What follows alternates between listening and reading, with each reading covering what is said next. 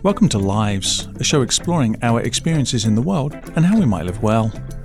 I'm your host, Stuart Chittenden, and my guest today is author and coach Mandy Kubicek. We'll talk about her book, I Killed Mom and Other Lies, a memoir of early loss, which recounts the lifelong effects of trauma, repressed emotions, and shame.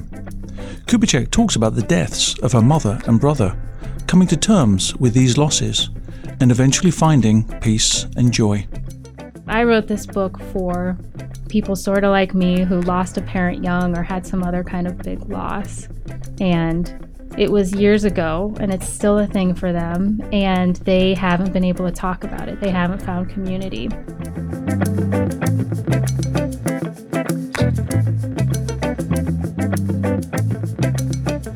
Listeners should note that the theme of suicide is discussed in the show. If you or someone you know needs help, please contact the nine eight eight Suicide and Crisis Lifeline by call or text to nine eight eight or online at nine eight eight lifeline dot org.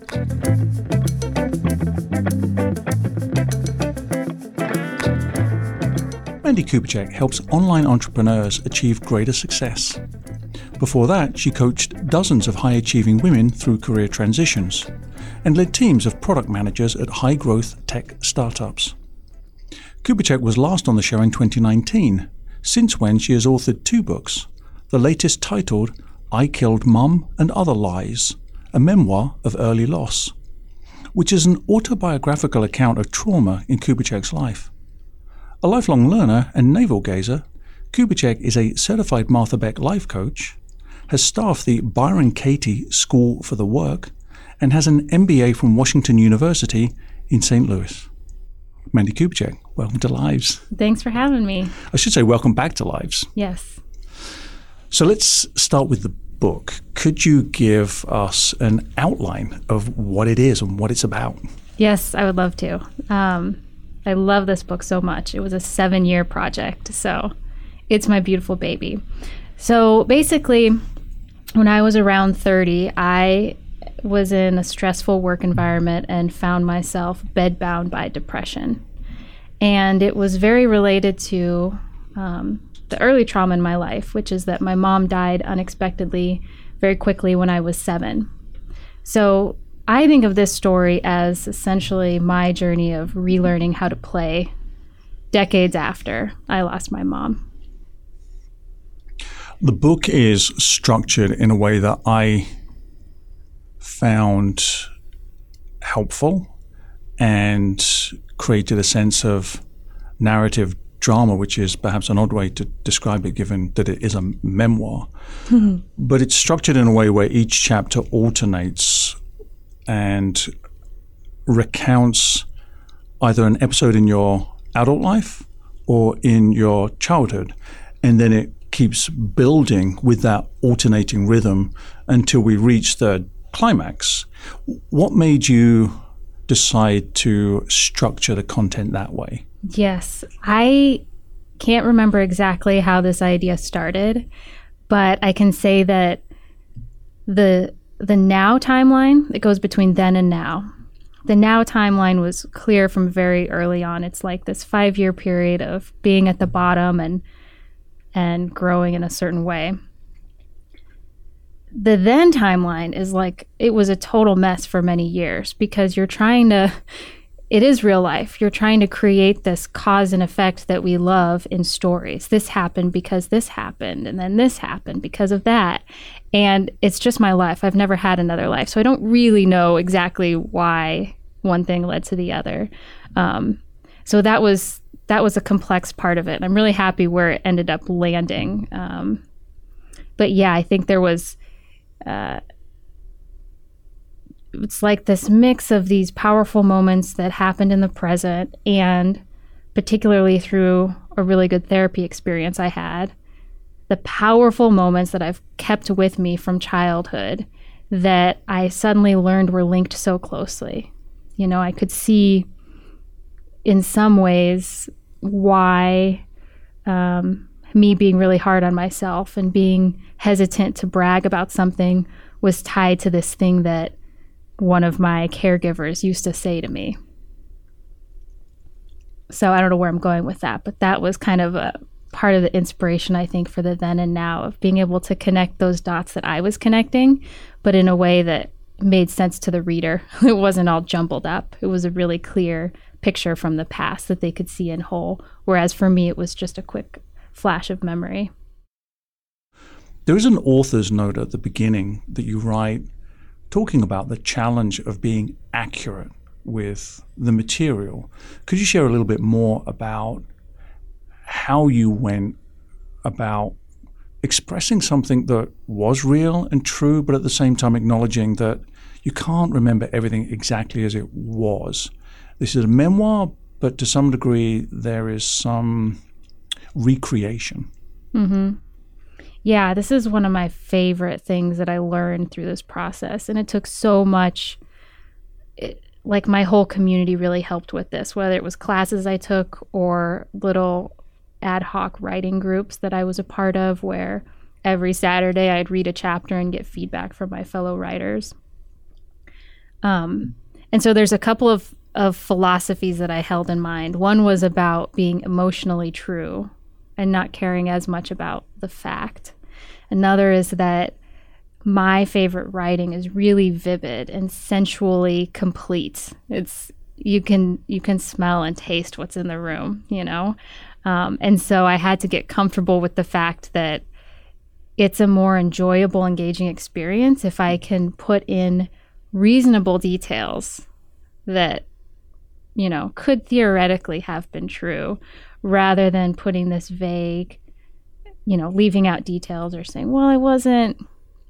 I don't even know how to do it because I don't do it, but um, there are times where it's fun to leave, to include the reader in on where you're unsure. And there are times I do that too. It's like, you know, I'm not sure if it was this or this. Um, but as far as the memory, yeah, that is super fun. And it was, I said in the author's note, it was so satisfying when my dad read it, who I expected to be all up in arms about the black and white factual matters. Um, Because there have been times in the past where he's been able to correct me, like, "Oh, actually, we didn't, we didn't take your mom's things to Goodwill. We took them to um, a women's shelter," or whatever the little factual detail is. But his reaction was just complete acceptance and like joy in the fact that it was my truth, my memory, my best, best effort, and that's not necessarily his, and that's fine. And I will say also with memory, earlier in this journey, I was big on on getting those truths, getting the the accuracies. And I interviewed, I had this whole plan. I'm kind of a project manager too, as I think you know. Whole plan of the neighbors and the aunts and all the people that I was going to interview. And I did a couple of them. And it was just like, this is crazy. This is so bizarre. Like, and I was so attached to it until I did that, because one person in my family would say, for example, yeah, your mom, she was just not a happy person. She was always really depressed. And here's my evidence of why she just went through life totally depressed. Another person, completely different story. It was, yeah, your mom was thrilled to have you. She loved having her kids. And these were the fun things we did together. And no, I don't think, I can't think of a time when I ever thought she was depressed. You know, even when I'm asking these pointed questions, I get completely different answers. Um, or another quick example, there's a there's a big moment when mom is in the hospital during Christmas, and we open the Christmas presents without her. One of those few people that I interviewed was convinced that she was there with my dad, brother, and I opening presents. And I asked my dad later, because I didn't remember, and this was like a a neighbor, essentially. Um, he's like, no, she definitely, that would have made no sense. She was not there. Um, but she had a lot of details to tell me about what happened that moment when she was there with us opening presents. So memory is a tricky thing. Did the act of writing the book, you said it, you've been writing it, well, you've been writing it your entire life in some way, but but actually intentionally writing for the last seven years or so. Did the act of doing this surface more memories that surprised you? Yes, I think it surfaced some new memories. But the tricky thing is, I also have started to question, like, to what extent, which of these feel, which of these are more real and which feel more real because I have written and revised this scene thirty times. So it's hard to say. I will throw in one, one thing that has definitely helped with memory, I think, is the work of Byron Katie. It's like this, it's a tool for um, breaking free of your stressful thoughts. But part of the process is sort of meditating back on a stressful moment in the past and really being there in the same way as I do when I write. You're going back and you don't try to guess at what you saw, but you really feel everything. Um, and so I basically did that as I was writing some of these scenes, and that's where some of the, almost like more of a um, somatic experience, the feelings of things came up that helped me remember details. A memoir almost inevitably involves other people, other real people. And you've already mentioned showing this to your father. But there are a lot of people obviously connected with your life that are mentioned in the book. Uh, your your father, uh, his wife, Sherry, uh, your husband, Bob, and, and many others. Who did you invite into the process of contributing to the book's content, reviewing the book, and what have their reactions been? Good question. Of the people who are actually in the book, I think Bob is the only one that I invited early on because it's such a sensitive thing. And to be clear, Bob is your spouse. Yes. Yep. Yes, he is my husband. Um, So he also, and he also, for the most part, was not in the stories that I was, you know, at that stage early on, it was about my family of origin, um, who are people that he knows as an adult. He's also very good with people. So he, uh, God bless that he read this before it came out, because there were a lot of scenes where he's like, oh, I feel like they might be insulted by this little detail. Um, and I'm not going to edit the book just to not insult people, but there were ways that he showed me that I could communicate more clearly their personality or their appearance that isn't insulting and is actually much more interesting. My dad, I invited in A, maybe it was a couple years. It was sometime during COVID. It was actually right before my first book came out, now that I'm remembering. I gave him an early version where I scrubbed out anything that was negative about him. um, anything about sex. There were a couple things about sex back then. I think only one little bit made into the final version. I gave him a copy and got really good feedback from him. So that helped me move forward, I think. Um, My stepmom, I believe, still doesn't plan to read it because she thinks it will upset her, and she's correct. So I'm really grateful that she's taking care of herself in that way and just not going there. Um, and the rest of my family, I just, I sort of waited until it was all done so that it wouldn't be uh, influenced too much. Given that it's now out in the world, you mentioned Sherry, your stepmom, hasn't read it, doesn't plan to, but how have the other people you've mentioned now giving you feedback? Oh, I've had such great feedback. It's really, it's really lovely because you don't know how people are going to respond, especially when they know you. And we talked about memory and truth. There are certainly things that people in my life disagree with, but that's never what anyone shares, you know? Um, I had one of my friends who I was really excited to have read it. He lost his dad when he was sixteen, and we hadn't talked much about it. He read the book. In addition to writing a beautiful review where he says it's a must-read for anyone who went through early parent loss, he and I had like a seventy-minute conversation on the phone where he shared some about his experience and I shared some of mine. It was just really beautiful. So that's that's my favorite, when people have connected with it from their own experiences. Like you said, this is really, it's my story, but it matters because there's so much universalness to it. Yeah, and I think also it's fun that much of my family had no idea that I could write so well, so they're just like tickled and afterwards, many of them were like, okay, so this is what you're doing now, right? You're going to be a writer full time. I'm like, oh, God bless you. I've had these skills for a long time, but I don't have the fortitude to be a full time writer. I'm curious, who did you write this book for? People like my friend Matthew that I just talked about. I wrote this book for people sort of like me who lost a parent young or had some other kind of big loss. And it was years ago, and it's still a thing for them, and they haven't been able to talk about it. They haven't found community. The title of the book is I Killed Mom and Other Lies. And it's subtitled A Memoir of Early Loss.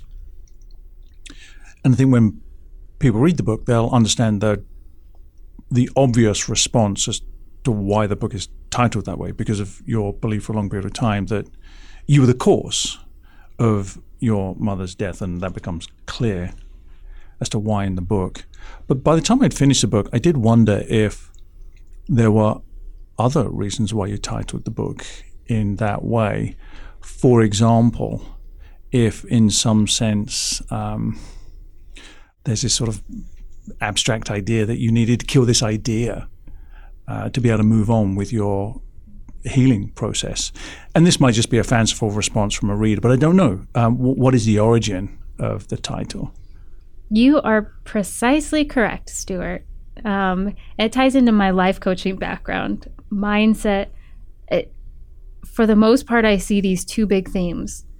Life gets better when I question my stressful thoughts and when I allow my feelings. And typically it's the uncomfortable ones that I'm not allowing. So yeah, the other lies is really speaking to all of that B S, all of the thoughts we tell ourselves. Did you notice the chapter titles? Have we talked about this? We haven't, please do. Um, some of my friends have been very embarrassed that they didn't realize until they had completely finished the book that every chapter title is a lie I tell myself. I'm over it. I have thick skin. I have to be strong. So it is the big lie that you mentioned that the book is about, but it's also all those little things that we tell ourselves that usually are formulated in childhood, either by our culture or, you know, our well-meaning, well-intentioned parents doing the best they can, or, or whatever else it is. And I just, I tend to find that the more that I can loosen up my attachment to those beliefs, the easier it is to be lighthearted and enjoy life. Before we get to the book itself, what was the journey from this spark, this idea that you had that this was something that needed to be written, to actually having this uh, physical product? That's a big conversation. I will say it sort of started, um, I had some therapy sessions where I like, it'd be in the afternoon and I'd get back to work and just be thinking, whoa, that was, that was one heck of a therapy session. Like, I feel so much lighter. Something really magical happened there. Um, maybe I will want to tell people about this someday. And so I would get back to my desk and just journal for a little bit. So I would capture it. Thank goodness I did, because um, I wouldn't have remembered a lot of that stuff. So that's how it started. Um, there was a long up and down, complicated journey in there. Uh, I I have this ideal in my head that I would be someone who writes a clear outline of a book before I start, and I write really efficiently. Um, but that's not the situation. It couldn't have been for this book. So there must be, I don't know, at least thousands, thousands, if not tens of thousands of pages of material that I wrote that didn't get into the book because I needed to write them, but they had nothing to do with this book. Um, yeah, lots of writers' groups. Um,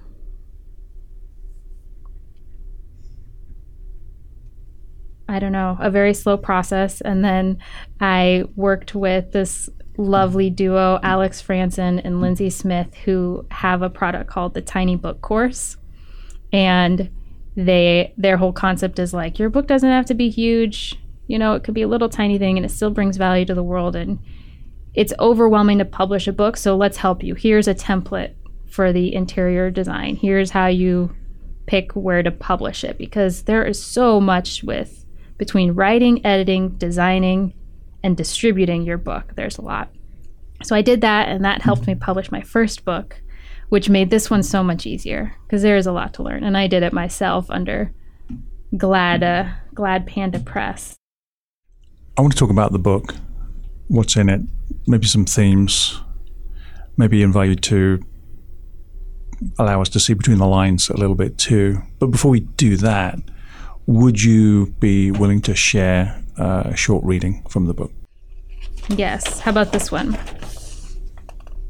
Yes. So I'm going to read um, a slightly adapted version of the first chapter, I'm Over It.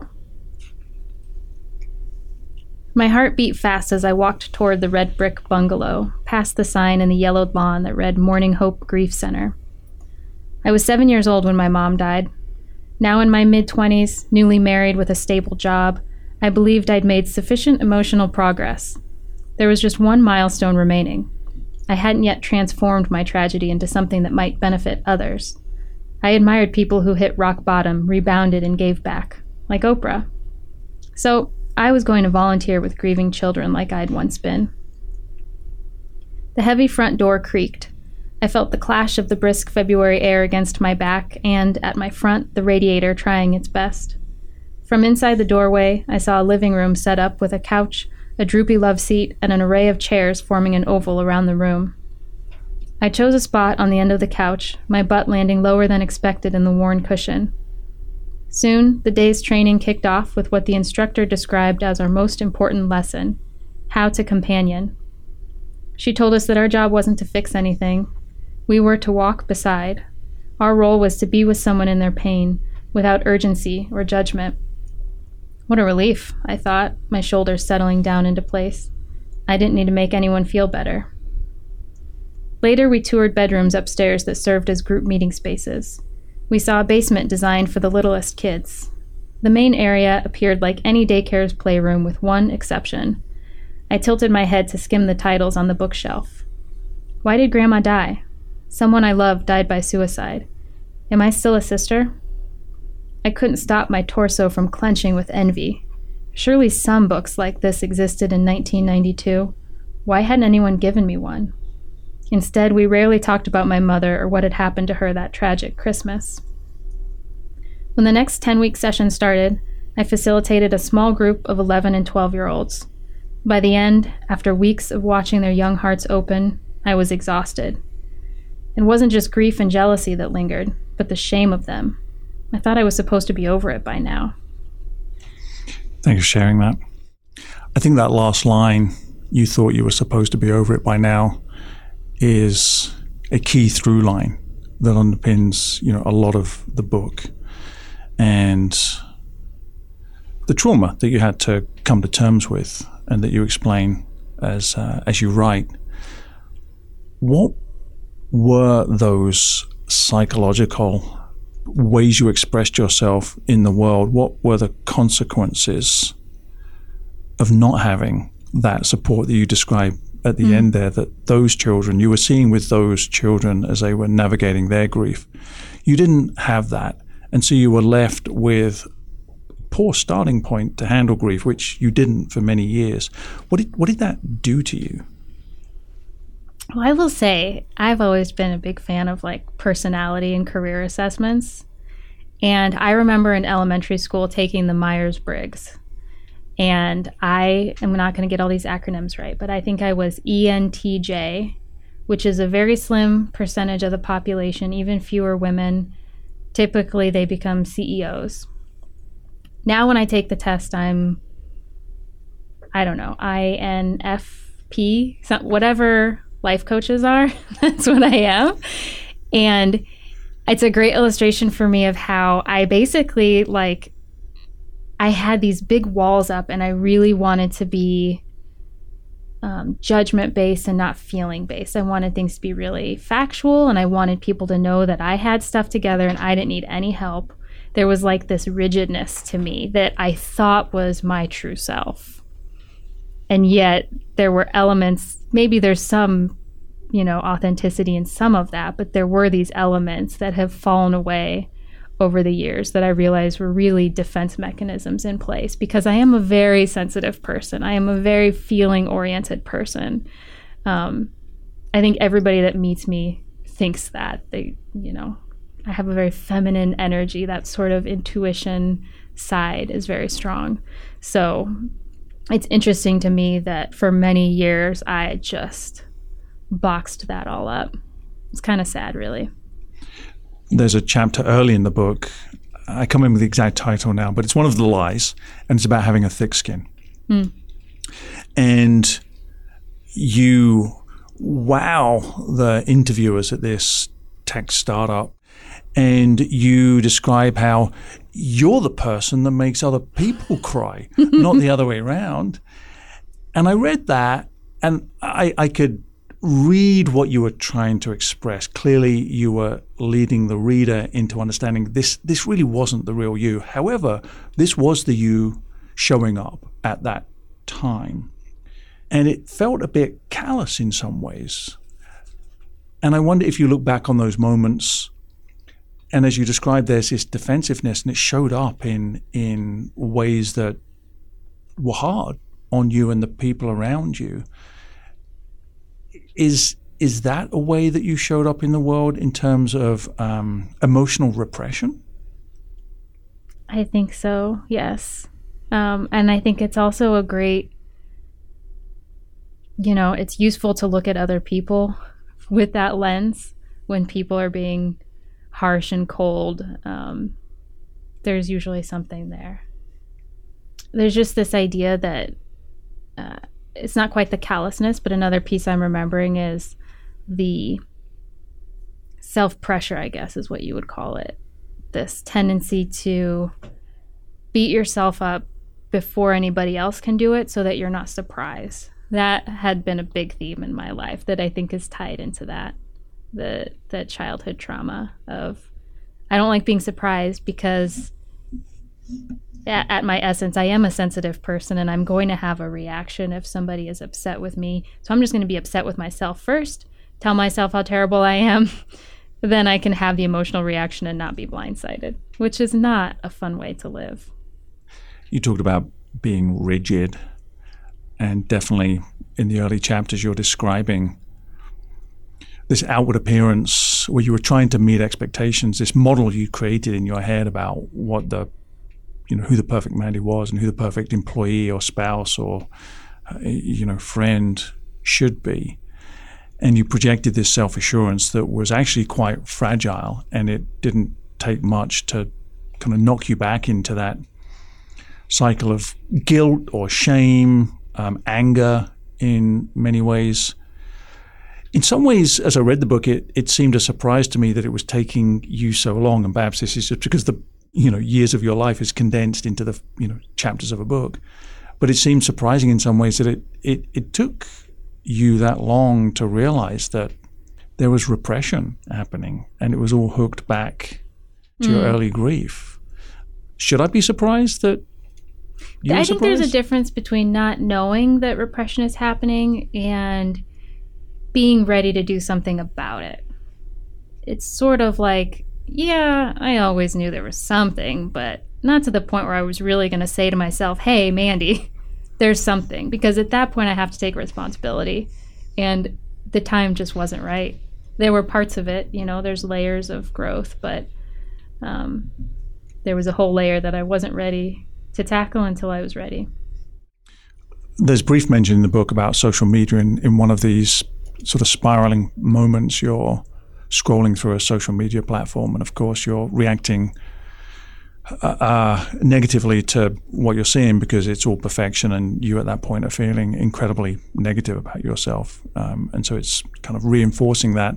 And yet at the same time, you're working in the technology field as well. Uh, and in my head, I'm conjuring this idea that you know you, you, you love social media because that's your world.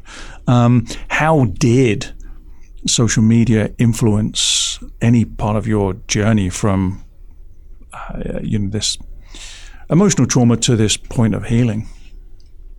That's an interesting question. Um, for the record, I don't love social media. I wish I was neutral about it, but I've got some hang-ups. Um,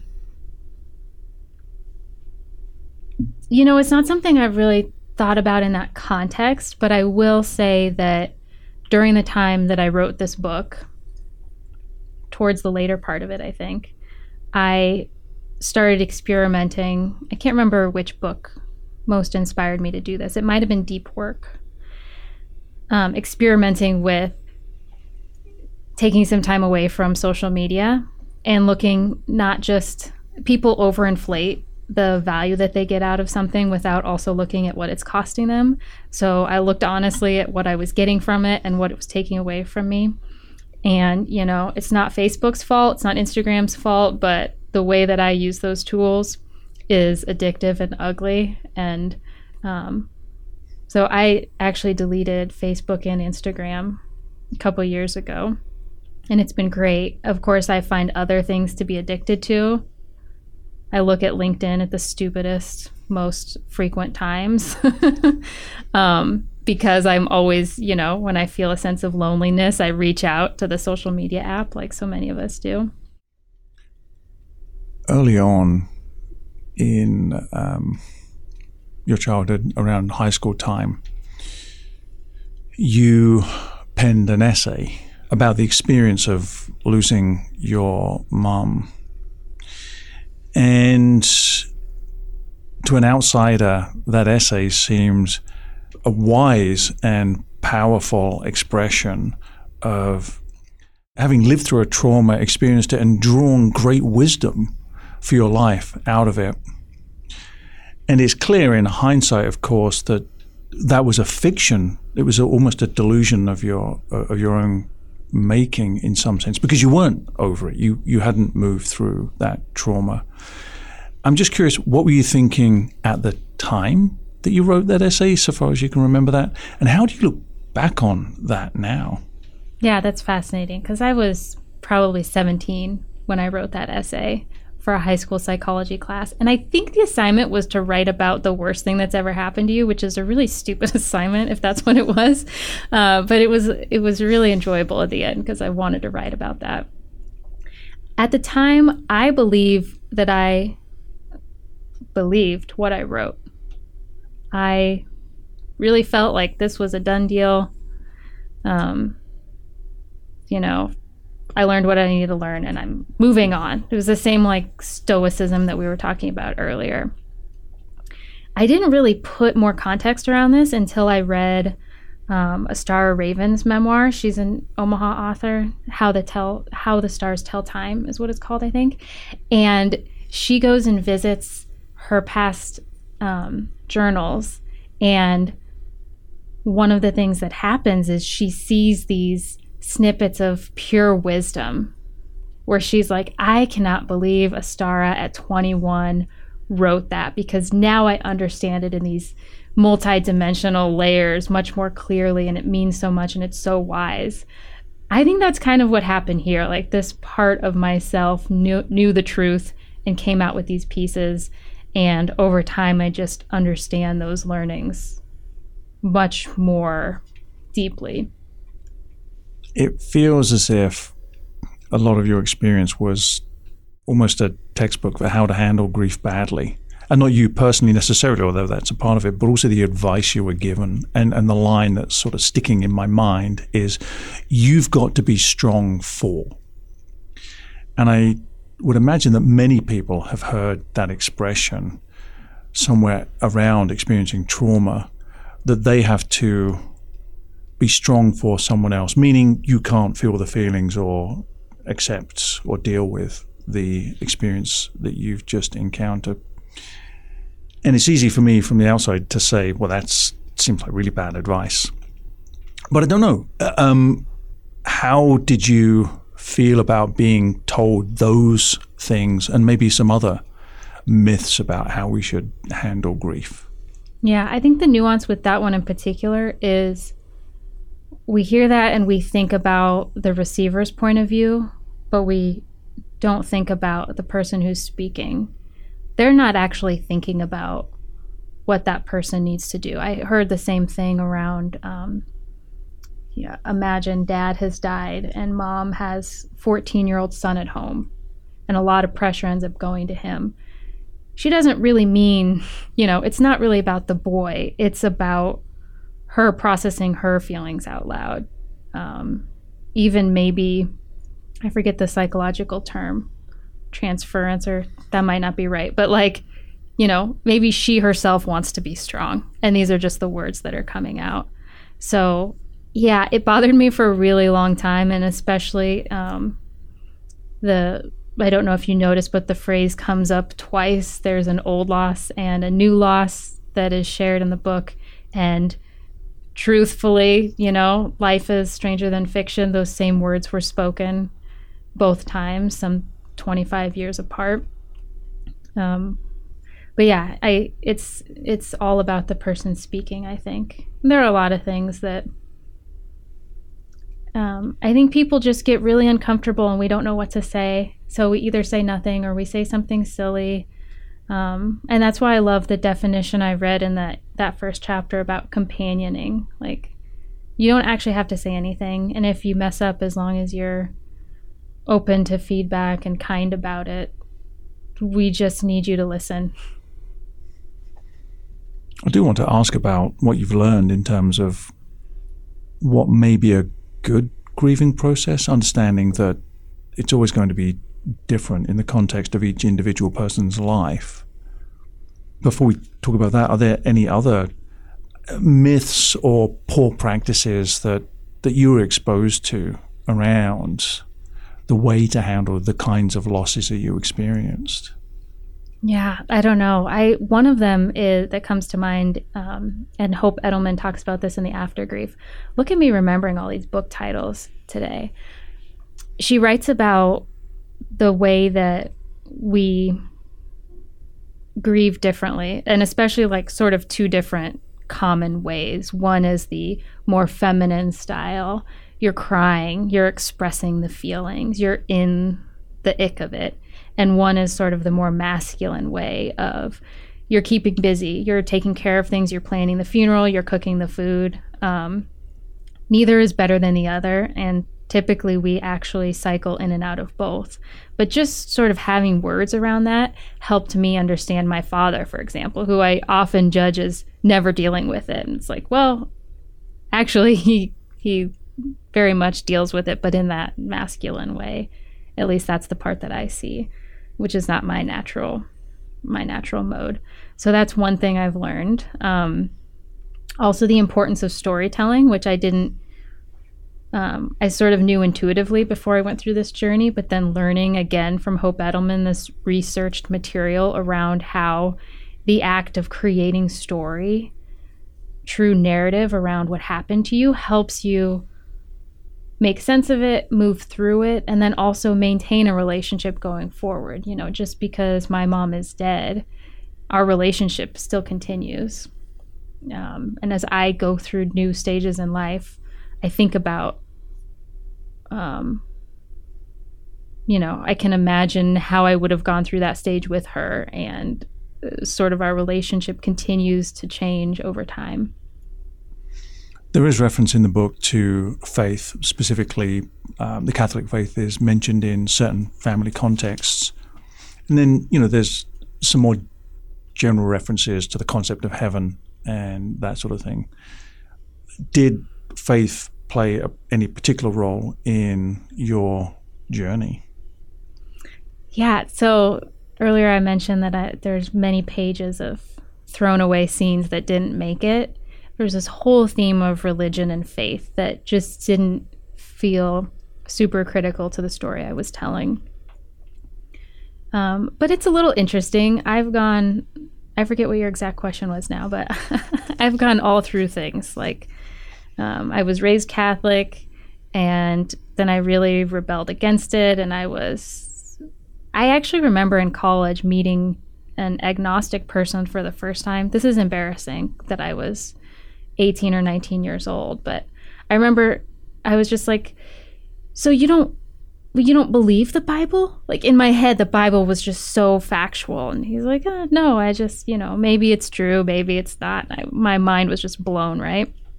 So shortly after that, I went through an agnostic period, an atheist period, all over the place. Now I consider myself, I believe in a higher power.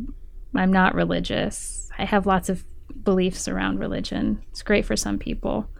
The weird thing is I've always held on to this idea that my mom died for a reason, there was purpose to it, and also I can always communicate with her. And that stayed even while I was struggling with my faith. It's like, logically, it doesn't quite make sense that I was an atheist, but I also believed that I could, my mother could visit me as an angel or whatever, I could pray to her. Um, but that was my reality. There was a period, of course, that you're writing that you were haunted, you felt haunted by her, you worried about her being a ghost in mm. the bedroom. That was strictly in my young Catholic days, where I was afraid, probably more inspired by um, T V shows like Unsolved Mysteries than my Catholic church and the lovely priest that taught me. But um, yes, I was afraid she was some kind of evil ghost that was gonna hurt me somehow. You write movingly about suicidal ideation uh, at, at an early point in your life. And you don't go into too much detail necessarily about the psychology of it, just that that was a phase that happened to you. It was a part of your experience, and it just seemed to dissipate for you. Are you able to talk just a little bit more about that chapter? Yes.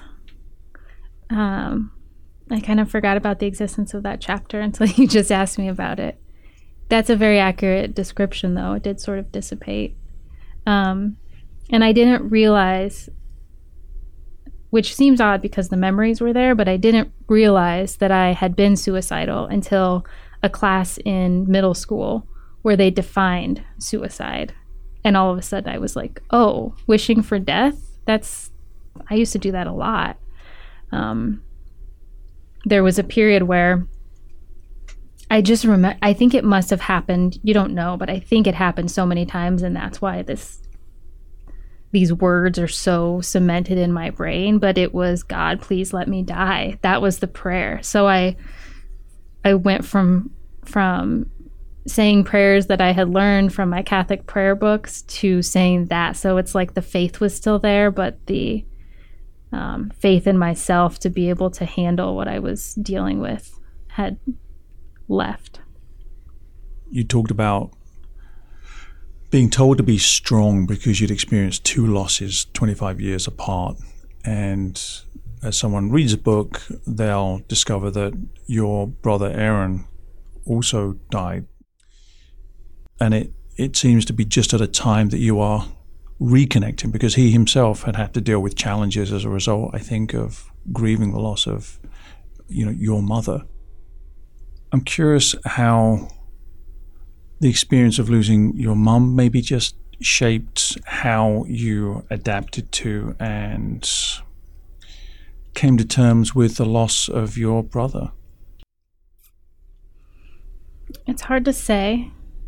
Um, but I do feel a bit like it was, in retrospect, a chance to practice some of what I'd been learning.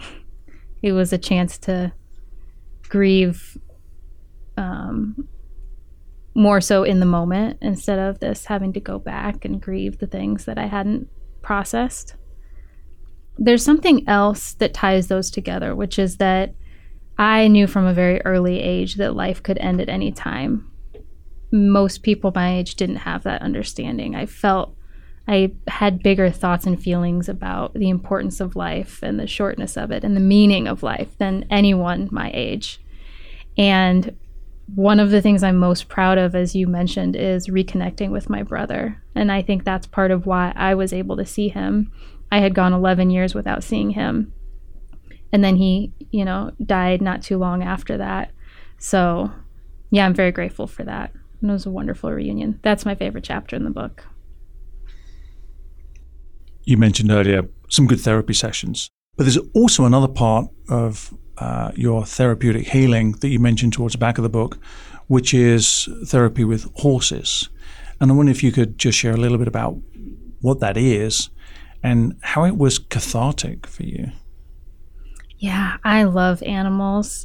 I feel like they're some part of my future story. I, I keep seeing animals as this big part of my life, and we're not quite there yet, um, except for my precious baby, Kira, my dog. That was Equus Coaching, which is something I discovered when I was in Martha Beck life coach training. And it's this weird magical thing where I don't really know how it works, but the horse responds to you in interesting ways that kind of mirror, help you see. Well, so for example, um, they're a prey animal. They're always looking out for danger. So if you aren't being authentic, if you're really pissed, but you're pretending you're not angry, they're going to respond to you. They're not going to do what you want. They might stop and look at you. So that's what I experienced when I was with the horse. Um, and interestingly, like I could, we were in an environment where it was easy to kind of monitor what my brain was doing. And my brain quickly went into, oh no, he's upset. How can I make him feel better? And with the coach there to help me see it, I was, you know, it was just this big aha because, oh, wait a minute, that's how I'm treating everyone in my life. Putting it on my shoulders to make them feel better. Um, I have since learned the term codependency. That's another thing I'm learning about, and boundaries. So many layers of growth in life. Um, but yeah, that was really special. And the horse, you know, it's, you talked about these things that people say accidentally. Humans are lovely and also imperfect. And animals, non-human animals, you just don't have any of that that you have to filter through. You know, the horse is just there, standing, giving me a hug, actually, in the chapter. It was very lovely. I know that you don't have children. How has your experience with this loss of your mother and then coming to a healing place around that, how has it changed your sense of what it is to be a mother and how you think about motherhood? Yeah, I don't know. I don't know how. I know my journey with parenthood, which the shortest version is I choose not to be a mother. Um, I don't know how that's connected to this, but I would say the bigger thing I've taken away is that in that self-mothering. It's like even before kids come into the picture, I didn't quite internalize how to mother myself. And that's a big part of, I don't think I say it directly, but that's a big part of what's happening throughout this experience that I write about in the book. Um, because we have to be able to take care of ourselves before we can take care of anyone else, of course. The book ends really hopefully, because you've charted this journey from this traumatic experience. And, and actually the book, as it moves towards the end, closes with that traumatic experience. You, as a child, the then part of the story takes us to the point of your mother's death. So that is obviously traumatic, but in the now part, you are moving also side by side to a place of healing and play and joy. I would imagine that to say you are over grief can never be a correct statement. I don't know that anyone is ever actually over grief. Insofar as you can't say that, how close are you, as it were, to being over or having absorbed that into your life and still able to find within yourself joy and playfulness and hope and, and those kinds of positive feelings? I am getting much better at accepting every feeling that arises. I think that's what it's about.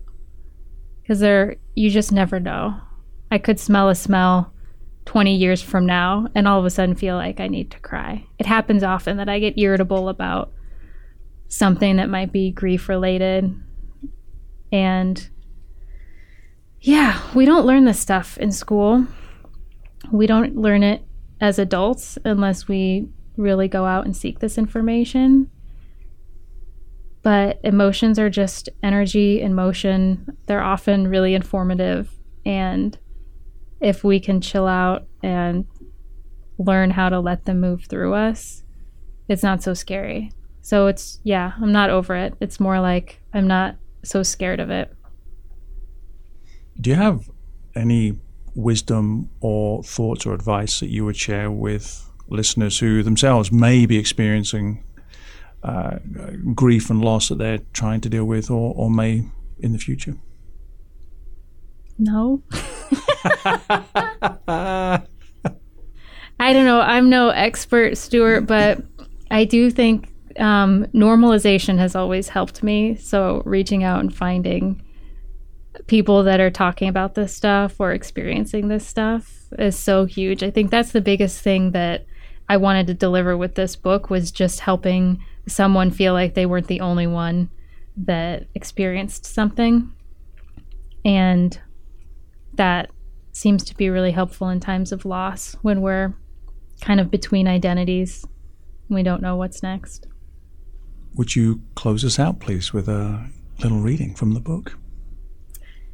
This is an excerpt that I'm calling Baking with Mom, which is mildly adapted from I Killed Mom and Other Lies. Before she died at thirty-five years old, my mom loved to bake. I can remember being in the kitchen, knees bent, peering through the glass of the oven door to watch her pie crust, fruit crisp, or cookies turn golden brown. I loved her chocolate chip cookies. Once she'd scooped them onto the sheets, she, my brother, and I would huddle around the counter licking a spatula, hand mixer attachment, or the emptied bowl. Now, three decades after her death, I intentionally seek out contexts that invite my mom in, like baking. For my favorite chocolate chip cookies, I omit the eggs and sub in a cholesterol-free vegan butter that didn't exist in her lifetime. When I make a batch, she's in my kitchen too, excited for our upcoming sugar high. I stand in front of my own kitchen countertop, savor a bite of raw dough, and am transported in time. I don't want closure. I don't want to be over it. I want to feel connected to the people I love, whether they're living or not.